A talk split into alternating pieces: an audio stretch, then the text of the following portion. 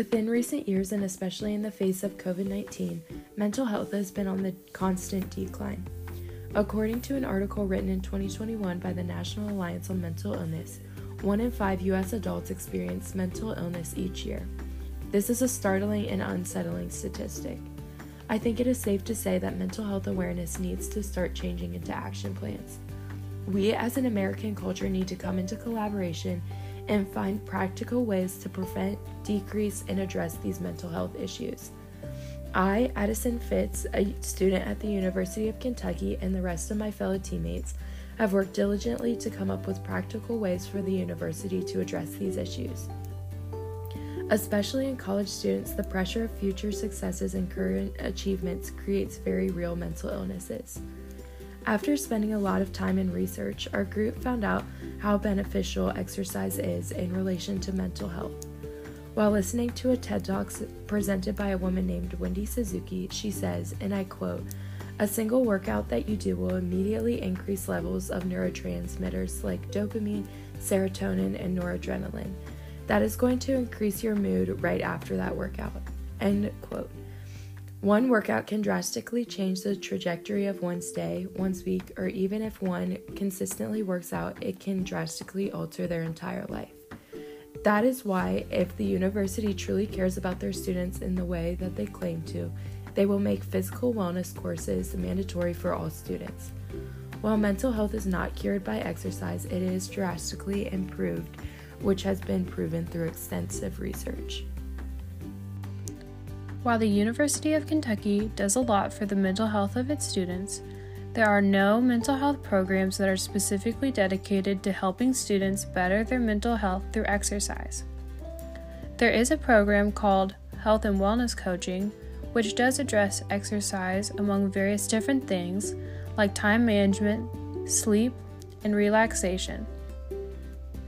It also includes things like study skills, stress management, general nutrition, and active living and lifestyle.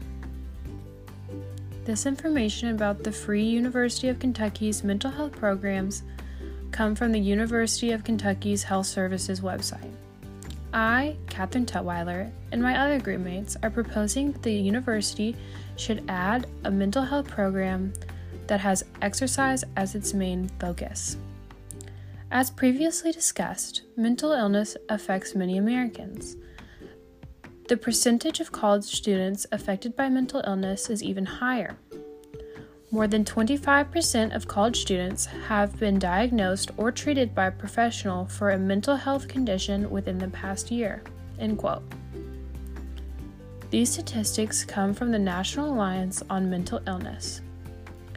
It is important to note that these statistics because it shows that college students need mental health support.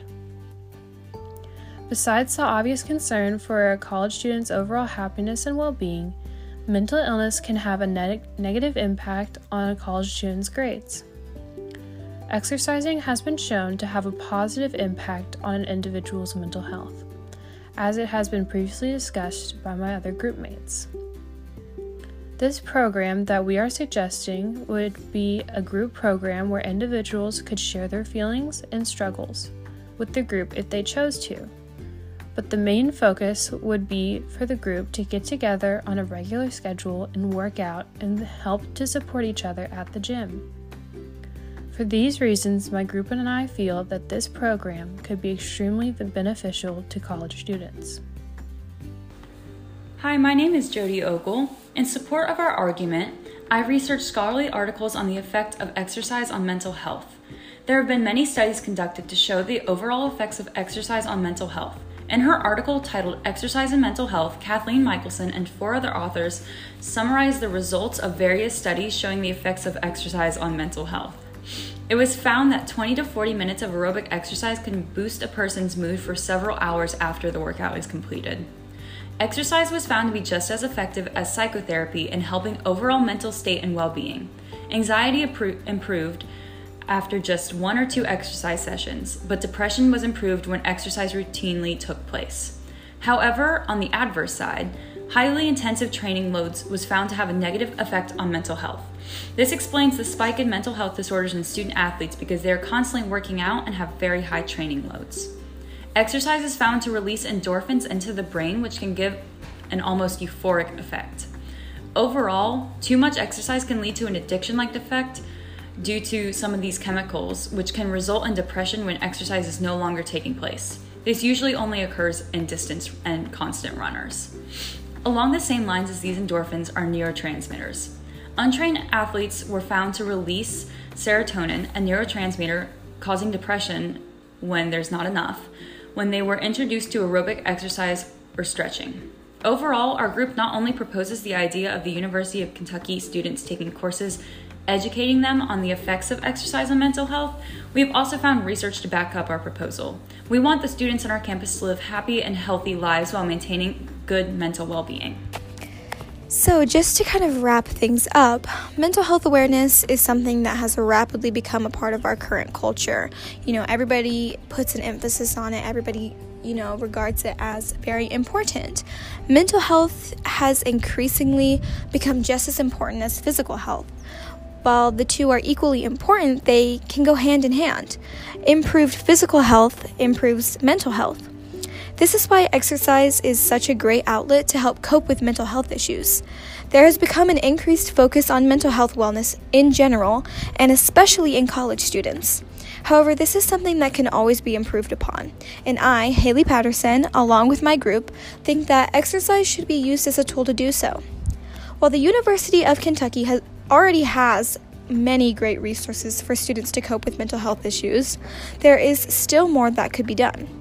Through the implementation of a mandatory exercise class as well as group exercise support programs, students would have more resources at their disposal. Mandatory exercise classes would guarantee that students are able to have an outlet to unwind and de-stress through exercise. Group programs would make students feel less alone and more motivated to take steps to improve their mental health. It is important as a university to take the condition of students' mental health and physical health very seriously.